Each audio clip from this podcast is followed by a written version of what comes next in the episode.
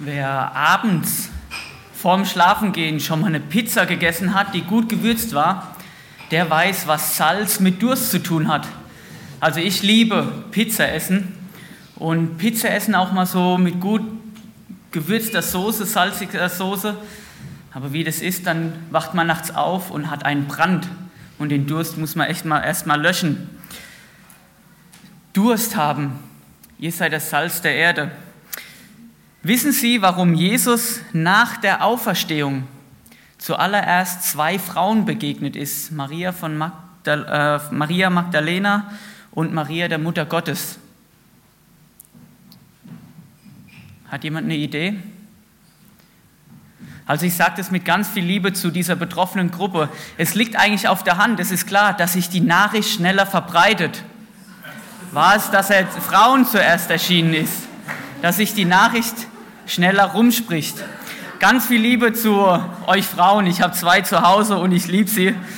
Nehmt es mir nicht übel. Aber ich habe gedacht, das passt dazu. Das Thema missionarisch leben, anderen weitersagen.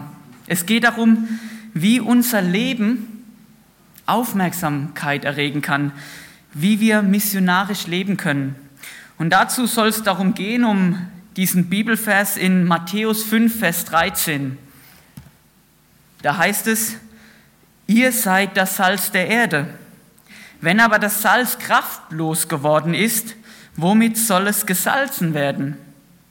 Es taugt zu nichts mehr, als hinausgeworfen und von den Menschen zertreten zu werden. Wenn wir die Verse weiterlesen, dann kommt dann noch, ihr seid das Licht der Welt. Und Salz und Licht im biblischen Sinne stehen eigentlich immer zusammen, in einem Zusammenhang zueinander. Aber heute in dieser Predigt soll es tatsächlich nur um diesen einen Vers gehen, um ihr seid das Salz der Erde. Und anhand von den Eigenschaften von Salz wollen wir betrachten, was wir Christen, die wir mit Jesus unterwegs sind, für die Welt sein sollen. Und ich finde es genial, dass die Bibel so praktisch ist. Salz ist etwas, das uns bekannt ist. Und auch damals in der Zeit, wo Jesus das zu seinen Jüngern sagt, für die Jünger war Salz nicht etwas Unbekanntes. Es war auch etwas, das bekannt war. Und auch heute bei uns in den Küchen wird es tagtäglich benutzt. Salz, das Geschmack reinkommt. Und ich bin gewiss, jeder von uns hat auch schon mal etwas Versalzenes gegessen. Und Jesus vergleicht, er spricht diese Verse zu, zuallererst zu diesen zwölf Auserwählten, zu seinen Jüngern. Und er sagt, sie sollen das Salz sein. Er vergleicht sie mit Salz und sie sollen für die, für die Welt sein, was Salz für unser tägliches Leben ist. Und den Menschen damals war klar, Salz und seine Eigenschaften. Wir kennen vielleicht Salz heute in meiner Generation und hier die jüngere Generation nur noch als Würzemittel. Aber vielleicht der ein oder andere vor der Zeit des Kühlschranks weiß auch noch, dass Salz eine andere Wirkung hatte, nämlich das Konservieren, das Einlegen. Und wenn Jesus hier davon spricht, von ihr sei das Salz der Erde, dann spricht er als allererstes als ein Konservierungsmittel. Und darum der erste Punkt, wie das Salz, so sollen Christen die Fäulnis der Welt aufhalten. Wenn man die Nachrichten auftut, sich informiert, was in der Welt los ist, dann erblickt man schnell, dass unsere Nachrichten Negativnachrichten sind, ständig irgendetwas Negatives. Die letzten Wochen lesen wir in den Nachrichten von sämtlichen Misshandlungen und Missbräuchen. Oder seit langem der Konflikt von Amerika und Nordkorea. Wir lesen über ganz viele Dinge, bei denen man sich schon fragen kann, was ist das für eine Welt, in, die, in der wir leben? Und um zu verstehen, was Salz für ein Wirkungsmittel ist, müssen wir verstehen, in was für einer Welt wir leben. Die Welt ist seit dem Sündenfall, seit dem Sündenfall in einem Prozess der Fäulnis. Die Welt sehnt sich nach Erlösung. Nicht nur der Mensch leidet unter der Sünde, sondern auch die Natur und die Welt. In Römer 8, Vers 22 und 23, da heißt es, denn wir wissen, dass die ganze Schöpfung mitseufzt und in Wehen liegt, bis jetzt. Und nicht nur sie, sondern auch wir selbst, also wir Menschen, die wir die Erstlingsgabe des Geistes haben. Auch wir erwarten seufzend die Sohnstellung, die Erlösung unseres Leibes. Hier wird deutlich, dass der Sündenfall nicht nur unsere Beziehung mit Gott beeinträchtigt, sondern auch die Welt, die Natur, alles, was in dieser Welt ist. Und die Schöpfung danach seufzt, nach Erlösung. Und hier wird dieses Bild genommen von in Wehen liegen. Wir haben ein Kind und seitdem weiß ich, was es bedeutet, also nicht ich selbst am eigenen Leib erfahren, aber an meiner Frau, was es bedeutet, in Wehen zu legen. Es ist diese Sehnsucht nach Erlösung, dass der Schmerz nachlässt, dass die Sünde endlich aufhört mit ihrem Wirken. Und wenn wir in diese Welt schauen, das sehen wir in diese Welt, die geprägt ist von Sünde, in der Selbstsucht herrscht, Selbstverwirklichung und Egoismus, wo der andere nicht mehr im Blick des anderen Menschen vorkommt, wo keiner mehr abhängig sein will von dem anderen, sondern das Leben selbst in die Hand nehmen. Wir sehen in eine Welt, die geldliebend ist. Eine Welt, wo bei Geld Werte über den Kopf geschmissen werden wo Werte ihre Bedeutung verlieren. Wir sehen eine Welt, die korrupt ist. Wir sehen in eine Welt, die unzufrieden ist. Man gibt sich nicht zufrieden mit dem, was man hat. Man will mehr um jeden Preis, um jede Kosten, auch auf Kosten anderer, auf Kosten von Mensch und Natur, Ausbeutung, nicht nur am Arbeitsplatz, aber auch in Partnerschaften. Und wir leben in einer prahlerischen Welt, in einer hochmütigen Welt, in einer undankbaren Welt und in einer kriegerischen Welt, in der Macht und Kraft zählen. Und diese Welt, in dieser Welt, die wir leben, die geprägt ist von Sünde, es ist eine gottlose Welt. Mit anderen Worten könnte man sagen, die Welt ist im Eimer. Die Welt geht kaputt. Die Welt verrottet. Und die Bibel beschreibt es, dass die, dass die Welt, in der wir leben, eine moralisch korrupte Welt ist. In Philippa 2, Vers 15 heißt es, auf dass ihr tadellos seid und lauter, also dass ihr echt seid, in einer unbescholtenen, als unbescholtene Kinder Gottes inmitten einer vertreten und verkehrten Geschlechts, unter welche ihr scheint wie ein Lichter in der Welt. Hier macht deutlich, dass die Welt korrupt ist, dass die moralische Werte, so wie die Welt gedacht wurde, durch den Sündenfall verdreht wurden. Aber auch es, die Bibel macht deutlich, dass die Welt, in der wir leben, geistlich verblendet ist. Matthäus 13, Verse 15 und 16 heißt es, denn das Herz des Volkes ist verstockt. Und mit ihren Ohren hören sie schwer und mit ihren Augen haben sie verschlossen dass sie nicht etwa mit den Augen sehen und mit ihren Ohren hören und mit dem Herz verstehen und sich bekehren und ich sie heile. Hier wird deutlich, dass die Welt nicht dazu bereit ist, auf Gott zu hören. Dass die Welt geistlich verblendet ist. Und John Stott, ein britischer Theologe, erlebte ähm, von 2005. Er verstarb, nee, er, leb, er verstarb 2011 und erzählte 2011, er erzählt, er verstarb 2011 und 2005 wurde er zu einem der 100 einflussreichsten Menschen in Großbritannien gewählt. Und er sagte, die Welt ist offensichtlich ein dunkler Ort. Sein eigenes Licht ist schwach gegen Null. Es braucht eine externe Quelle, um sie zu erleuchten. Zudem zeigt die Welt einen konstanten Verfall. Ihr Verrotten kann nicht gestoppt werden. Nur das Salz, das von außen kommt, kann es noch tun. Die Gemeinde auf der anderen Seite wurde in die Welt gesetzt mit einem zweifachen Ziel, wie das Salz verhindert oder zumindest verlangsamt es den sozial-moralischen Fall und wie das Licht verdrängt es die Dunkelheit. Die Dunkelheit. John Stott macht hier klar, dass Salz ein Konservierungsmittel ist. Jesus dachte hier, wenn er sagt, ihr seid das Salz der Erde, dachte er zuallererst an eine konservierende Haltung, dass wir Christen die Welt vor ihrem Verfall retten. Natürlich sind wir nicht die Retter der Welt, aber wir können auf den aufmerksam machen, der die Welt rettet, retten will und retten kann. Und die Frage, die am Ende bleibt, wenn wir nicht salzen, verrottet die Welt in ihrer Gottlosigkeit. Wenn wir nicht andere Menschen im Blick haben, dann gehen andere vor die Hunde. Dann gehen andere Menschen verloren, weil wir in einer Welt leben, die von Sünde geprägt ist. Der zweite Punkt, wie das Salz soll das Zeugnis eines Christen auch Geschmack geben. Es bedeutet, die Nachfolger Jesus, sie sollen der Gesellschaft, in der sie leben, Würze bieten. Sie sollen einen Unterschied machen.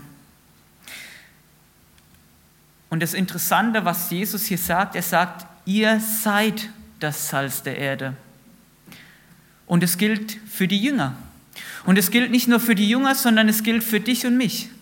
Und Jesus sagt es zu einem Zeitpunkt, als die Jünger noch nicht perfekt waren. Petrus, der Jesus verleugnet hat. Thomas, der Jesus in Frage gestellt hat und die Auferstehung mit seinen Zweifeln, spricht Jesus den Jüngern zu, ihr seid das Salz der Erde. Es geht nicht darum, erst den perfekten Glauben zu entwickeln, um Salz zu sein. Nein, Salz sind wir von Beginn an weil Jesus uns zuspricht, ihr seid das Salz der Erde. Und die Kraft, die dahinter steckt, ist nicht unsere Kraft, sondern Jesu Kraft. Und die Frage kommt hier, Jesus sagt, wenn das Salz aber nicht mehr Salz, zu was taugt es dann? Haben Sie schon mal salzloses Salz geschmeckt? Also salzloses Salz, Salz, das nicht salzt, das gibt es nicht. Im natürlichen Prozess gibt es das nicht. Salz hat immer eine Wirkungskraft. Und in den Zeiten von, von, Bibel, von der Bibel, die Wohner von Palästina, sie haben Salz daraus gewonnen, indem Wasser aus dem Toten Meer verdampft ist, verdunstet ist. Und dieses Salz, das übrig blieb, das war verunreinigtes Salz. Das hat noch Magnesium, Calcium und auch Algenreste enthalten. Und um dieses Salz zu gewinnen, hat man es wieder ausgespült, ausgelöst. Und dann hat man das Kochsalz gehabt und das verunreinigte Salz. Und das verunreinigte Salz, das hat man genutzt, um auf die Dächer zu werfen und auf den Boden und festzutrampeln, dass die Erde fester wird. Aber das reine Salz, das hat man benutzt, um zu kochen. Aber auch das verunreinigte Salz war trotz allem noch salzig. Und Salz kann nicht salzlos werden. Jesus die Frage, die Jesus hier stellt, ist eigentlich eine Frage nach, der, nach dem Verlust der Gotteszugehörigkeit. Denn was im Raum der Natur unmöglich ist, dass Salz nicht salzlos werden kann, das scheint bei uns Menschen möglich zu sein, dass wir unsere Gotteszugehörigkeit verlieren. Und die Frage ist, wie kann es geschehen, dass unser Leben als Christen einen Unterschied macht in dieser Welt. Dass es zeugnisanregend ist, dass andere Menschen darauf aufmerksam werden. Und der erste Punkt ist durch hemmungslose Hingabe. Das Leben eines Christen kann dann einen Unterschied machen, wenn wir hingegeben sind für die Gottessache. Korinther, 2. Korinther 5, Vers 15, da heißt es, Gott ist deshalb für alle gestorben, damit die, welche mit ihm leben, nicht für sich selbst leben, sondern für den, für die er gestorben ist.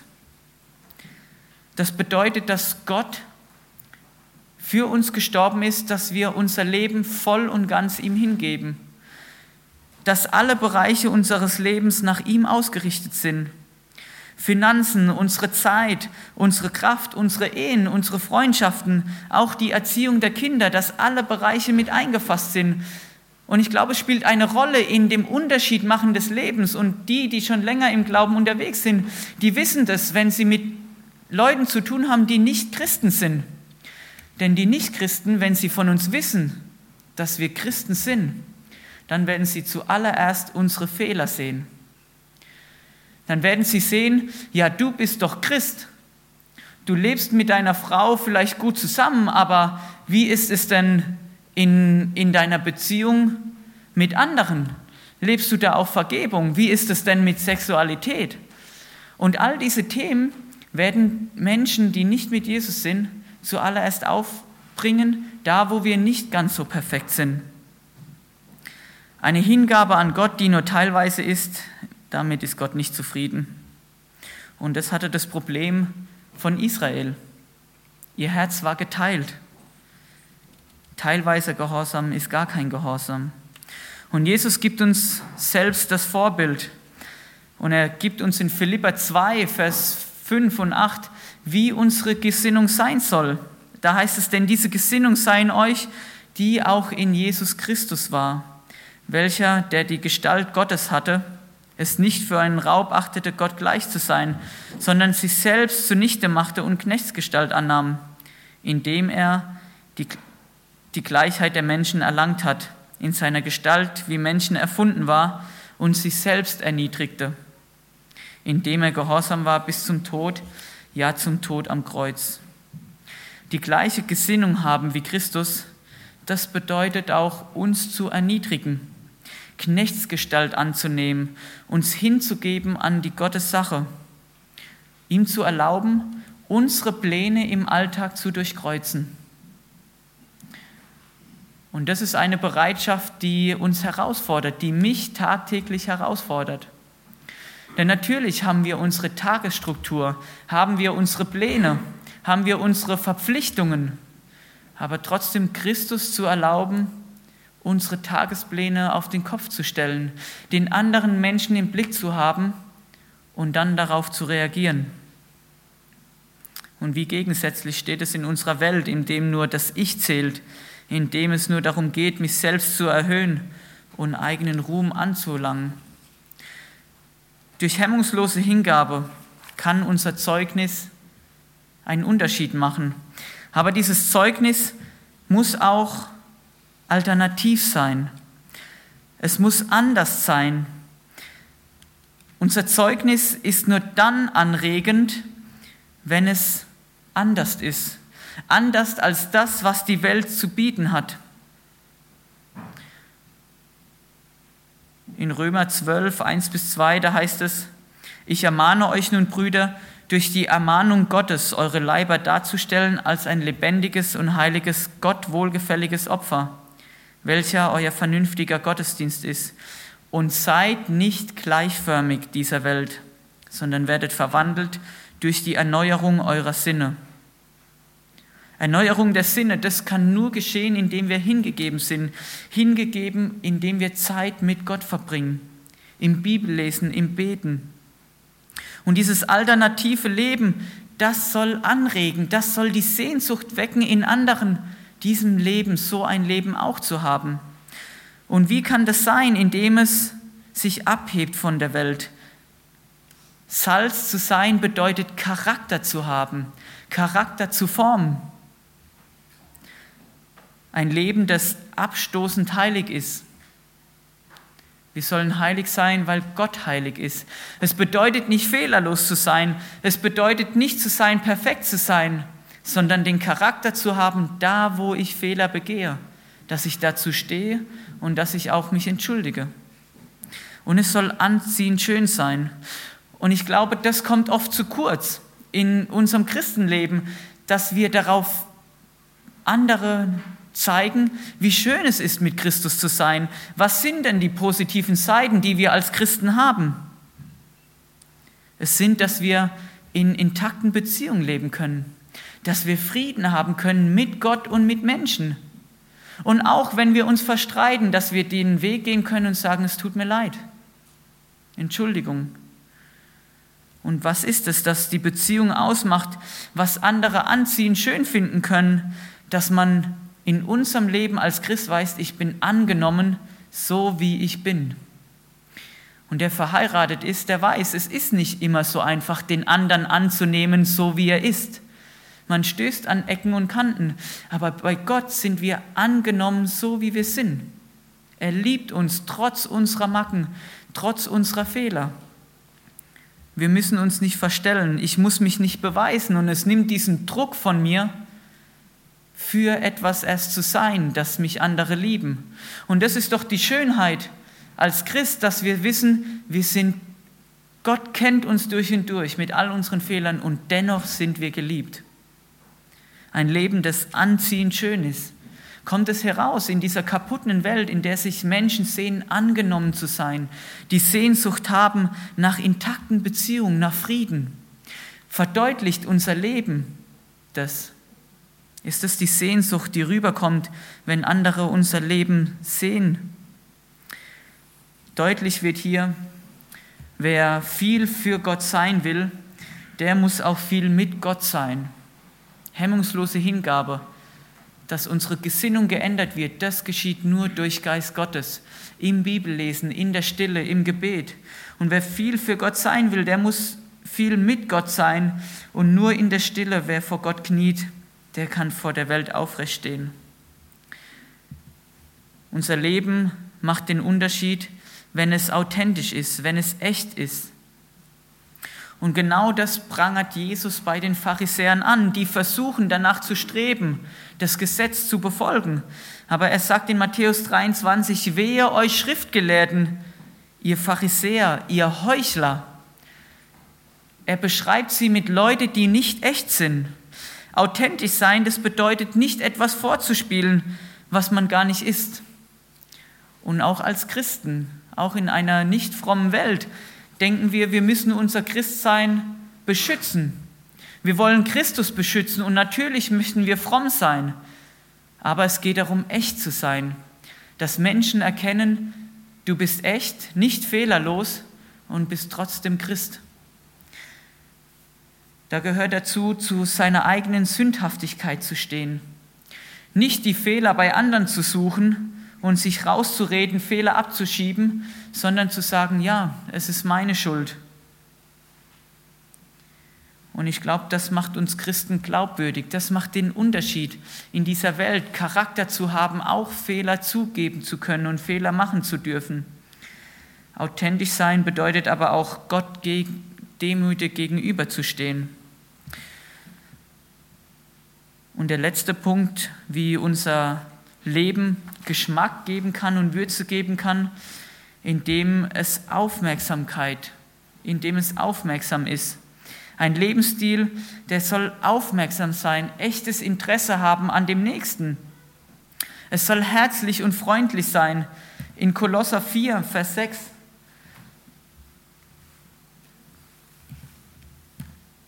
In Kolosser 4, Vers 6, da heißt es, euer Wort soll alle Zeit in Gnade und mit Salz gewürzt sein. Salz gewürzt, das bedeutet, es soll treffend sein.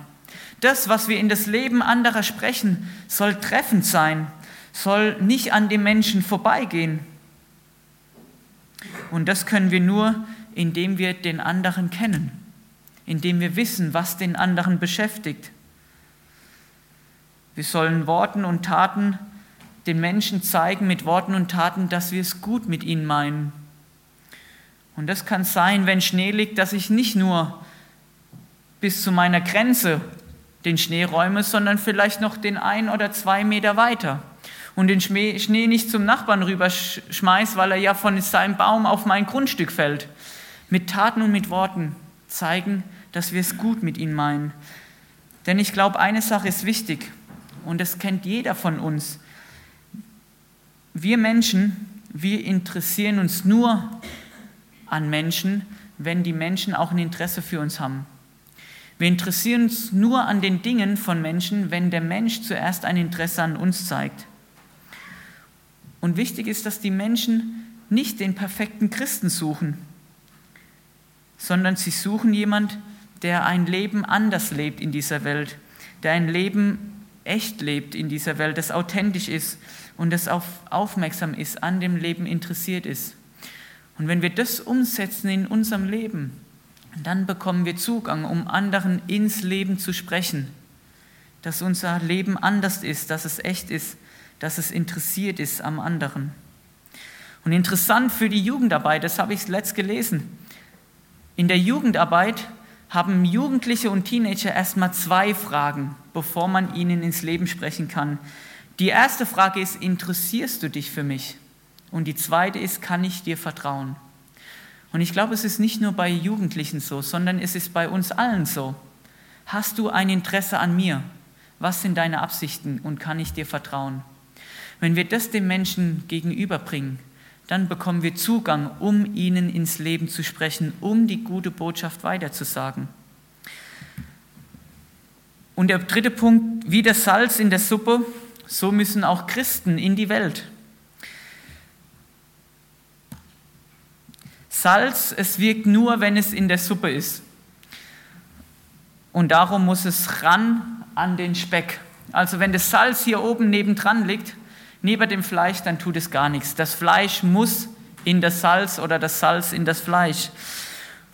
Und das bedeutet, dass wir Zugang brauchen zu Menschen, zu Nichtchristen, um ins Leben zu sprechen. Gemeinde ist nicht für sich selbst da und oft drehen wir uns um uns selbst. Es ist gut, Gottesdienst gemeinsam zu feiern, Veranstaltungen gemeinsam zu haben, aber wir müssen auch lernen, Verantwortung für die Welt zu übernehmen.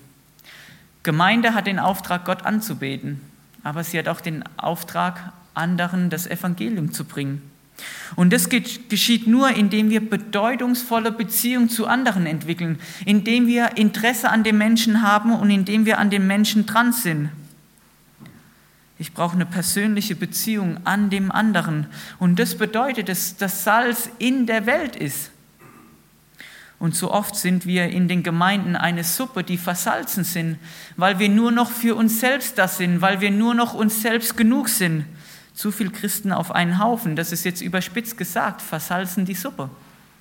Unser Platz ist nicht nur in der Gemeinde, unser Platz ist in der Welt, ist in der Welt, wo am Verrotten ist, wo wir den Unterschied machen, wo wir Würzemittel sind, aber wo wir auch Fäulnis aufhalten.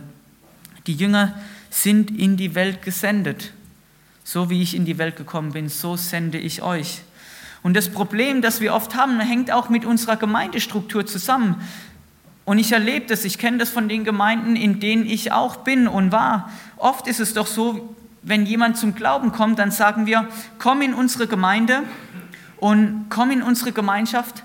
Wenn du es ernst meinst und Christ wirst, Jesus Nachfolger, dann verlass dein Umfeld. Komm hierher finde hier neue Freunde und sei Teil unserer Gemeinschaft. Aber missionarisch leben heißt doch, komm in unsere Gemeinschaft, bleib in deinem Umfeld, bleib an deinem Stammtisch mit deinen Männern, bleib im Nähkreis, der nicht fromm ist, bleib bei deinen Schulfreunden, bleib im Sportverein, aber lebe dort aus, was du hier lernst. Lass dich prägen von der Gemeinschaft, bleib in deinem Umfeld und ändere dein Verhalten, lebe dein Christsein aus in deinem Umfeld. Und die Herausforderung ist für uns, für viele, die schon lange hier in christlichen Gemeinden sind, wie kommen wir zu diesen Beziehungen, die wir uns Jahre hier in die Gemeinde investieren. Da gehen Beziehungen verloren zu Nichtchristen. Oft ist so, dass unsere Freunde, unsere Beziehungen nur gemeindeintern sind. Wie bekommen wir es hin, dass wir wieder Beziehung zu Außenstehenden haben? Wie schaffen wir Möglichkeiten in der Familie, bei Studenten, bei unseren Mitstudenten, bei unseren Arbeitskollegen oder im Verein, dass sie erkennen, ich habe ein Interesse an, sie, an ihnen, dass ich dran bin, dass wir Freundschaften bauen, tiefe Freundschaften, um dadurch auch die Möglichkeit haben, in ihr Leben zu, zu sprechen. Und natürlich wissen wir, dass wir ja alle keine Zeit haben. Beziehungsarbeit ist intensiv. Wir haben Beruf, wir haben Gemeinde, wir haben Familie, wir haben Verantwortung. Wir haben doch keine Zeit. Aber dann gilt es, dass wir Möglichkeiten schaffen, Dinge gemeinsam zu tun, dass wir ganz praktisch sagen, zu Hause muss ich sowieso kochen, dann lade ich jetzt meinen Freund ein. dass ich sage, Hausaufgaben muss ich vielleicht eh machen, hoffentlich, dann mache ich die zusammen. Mein Hobby, dass ich das gemeinsam tue, joggen, Fahrradfahren, schwimmen, mein Freund dazu einlade oder wenn es gar ist, Fußball schauen oder andere Sportarten, ob ich das zu Hause tue oder meinen Freund nebendran sitzen habe und damit Beziehung knüpfe. Bedeutungsvolle Beziehung, damit andere vom Evangelium erfahren. Diese Welt, sie wird nicht verändert durch Wunder, sondern durch Menschen, die ihren gottgemäßen Charakter mit einem Lebensstil die Welt verändern. Und darum sagt Bill Heibels, ein berühmter ähm, Prediger aus Amerika, sagt, deshalb ist die Gemeinde die Hoffnung der Welt. Du, der hier in die Gemeinde geht, du als Christ bist die Hoffnung für deine Nachbarschaft, für deine Arbeitskollegen, für deine Schulkollegen. Wenn du nicht Beziehung knüpfst, wenn du nicht Salz bist, dann werden sie nicht von Christus erfahren, dann werden sie nicht gerettet. Und weil die Welt in ihrer Gottlosigkeit verrottet, bist du es, der die Hoffnung der Welt ist für die Menschen in der Umgebung. Und darum diese Ermutigung, dein Leben soll den Unterschied machen, indem es anders ist, indem es echt ist, indem es Interesse an dem anderen hat, in Beziehung zu Nichtchristen unser Leben aufbauen. Und die Frage an uns Christen ist, und das ist überspitzt gesagt, aber bewusst, würzt du noch oder, salzt, oder versalzt du schon? Würzt du noch oder versalzt du schon? Das ist eine Herausforderung, nicht nur an Sie, sondern an mich. Ich predige das an mich. Ich bin viel in der Gemeinde intern. Aber die Beziehung zu dem einen Nachbarn, zu der einen Person nicht aus dem Augen zu verlieren. Und vielleicht geht es darum, auch zu sagen, ich bin heute nicht bei der Abendveranstaltung dabei, aber ich verbringe Zeit mit meinem Nachbarn. Nicht vom Fernseher, aber bewusst mit meinem Nachbarn. Und ich möchte beten und wem es möglich ist, der darf dazu aufstehen. Und ich möchte nicht nur beten, ich möchte das Gebet dann auch mit dem Segen abschließen, weil Jesus uns zuspricht, ihr seid das Salz der Erde. Nicht nur den Jüngern, sondern auch dir und mir. Wir sind die, die den Unterschied machen, auch wenn unser Leben ganz und gar nicht perfekt ist. Herr Jesus, ich möchte dir danken für das Leben, das du uns gibst. Ich möchte dir danken, dass du uns in diese Welt gestellt hast. Und Johannesbrief, das sagst im Johannesevangelium sagst du, ich habe sie nicht aus der Welt genommen, um sie zu schützen, um sie abgesondert leben zu lassen, sondern du hast uns mitten in diese Welt gestellt. Und ich danke dir für dieses Vorrecht, das wir haben dürfen, an deinem Reich mitzubauen. Und wir wissen alle, so viel besser könntest du es ohne uns. Und dennoch möchtest du dein Reich nicht ohne uns bauen. Und ich danke dir dafür. Und du weißt, was jeden bewegt, auch jetzt, was angestoßen ist. Und du weißt um den einen, der vielleicht in den Sinn kommt, wo es darum geht, Beziehungen neu aufzubauen, Freundschaft neu zu leben, mit dem Ziel, in das Leben der anderen zu, zu sprechen. Und Herr Jesus, ich bitte dich, dass wir das weiterdenken können an diesem Mittag, an diesem Tag, wie wir Beziehungen knüpfen können, wie wir Dinge, unser Alltag zusammenführen können, um Beziehungen neu zu leben mit dem Ziel, dass Menschen gerettet werden. Und ich möchte uns segnen, weil du zusprichst, ihr seid das Salz der Erde. Du bist das Salz der Erde. Du bist der, der den Unterschied macht. Du bist der, der Leben retten kann durch die Kraft Jesu Christi, die in uns und durch uns wirkt. Und danke, dass es nicht auf uns ankommt, dass wir zuerst Empfangende sind, dass du zuerst Empfangender bist, bevor du Gebender bist. Und so segne ich dich im Namen des Vaters und des Sohnes und des Heiligen Geistes, der uns ausgerüstet hat und befähigt hat, Salz und Licht für diese Welt zu sein. Amen.